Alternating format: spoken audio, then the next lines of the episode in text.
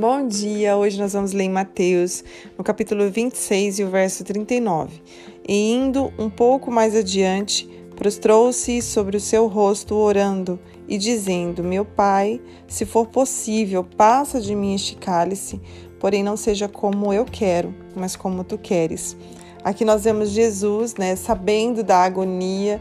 Na verdade, ele estava sentindo aqui a agonia, a angústia, sabendo aquilo que ele iria passar, sabendo que ele haveria ali naquele momento a separação do Pai com ele, por conta que todo o pecado estava nele, ainda que ele não era pecador, mas morreu pelos nossos pecados, para perdão dos nossos pecados. Então ali ele estava como um cordeiro, sendo levado ao matadouro.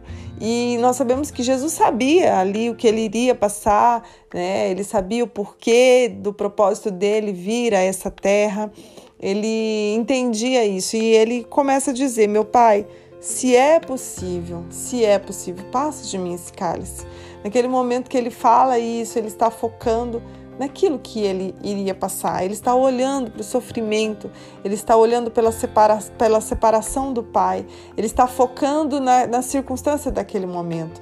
Aí você vê um ponto e uma vírgula, e dizendo assim: porém, algumas versões diz contudo, não seja como eu quero, mas como tu queres. Aqui Jesus sabe e começa agora, tira o foco da dor e ele foca no propósito. Porém, eu vim para fazer isso. Eu vim para cumprir um propósito desde a fundação do mundo. Eu vim para morrer, pelos pecados da humanidade, para dar uma nova vida a eles. Então, porém, seja feita a tua vontade e não a minha. Então, neste momento, Jesus tira o foco da dor, o foco da agonia, o foco da separação, e agora ele foca no propósito.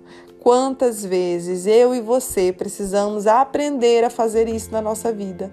Quantas vezes estamos passando por situações, circunstâncias que nos deixam apavorados, e quando nós olhamos para ela, nós queremos parar, nós queremos fugir, Nós não queremos passar por aquilo, nós queremos fugir. Aquele momento é o momento da fuga. Mas quando os nossos olhos se voltam para o propósito, nós começamos a dizer para ele: Pai, eu sei que há um propósito maior. O Senhor me falou que me traria para esse lugar, para vivenciar aquilo que o Senhor planejou para mim. O Senhor me falou que a minha família é escolhida. E aí você começa a se lembrar das promessas e você entende que aquilo é necessário na sua vida, porque aquilo está te levando ao propósito. Então, que nesta manhã você se apegue a essa palavra que mexeu tanto com o meu coração,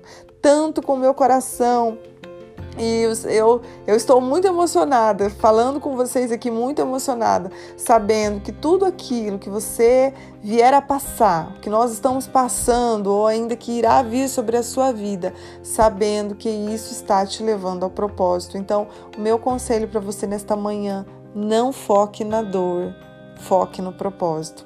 Não foque nas circunstâncias, foque no propósito. Pai, eu sei que o Senhor nos criou para honrar o Teu nome, para glorificar o Teu nome. E o Senhor quer nos usar com muita ousadia, com muita coragem. Mas muitas vezes nós passamos por lapidações, porque precisamos chegar neste lugar e que este lugar seja bênção na nossa vida. Então, essas circunstâncias que vêm, que nos ensina, essas situações que às vezes nos deixam abatidos, mas eu sei que elas não vêm para nos destruir, elas vêm para nos levar ao propósito. E assim como o teu filho escolheu viver o propósito, nós nesta manhã focamos no propósito e não na dor.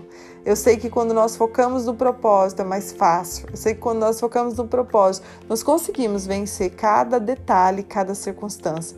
Então, que nesta manhã os nossos olhos estejam voltados para o propósito. Nos ajuda, nos dê graça, nos dê força, nos dê ânimo, Senhor, que a Tua graça venha nos envolver, que o Teu favor venha nos envolver nesta manhã, para que nós possamos caminhar olhando para o propósito.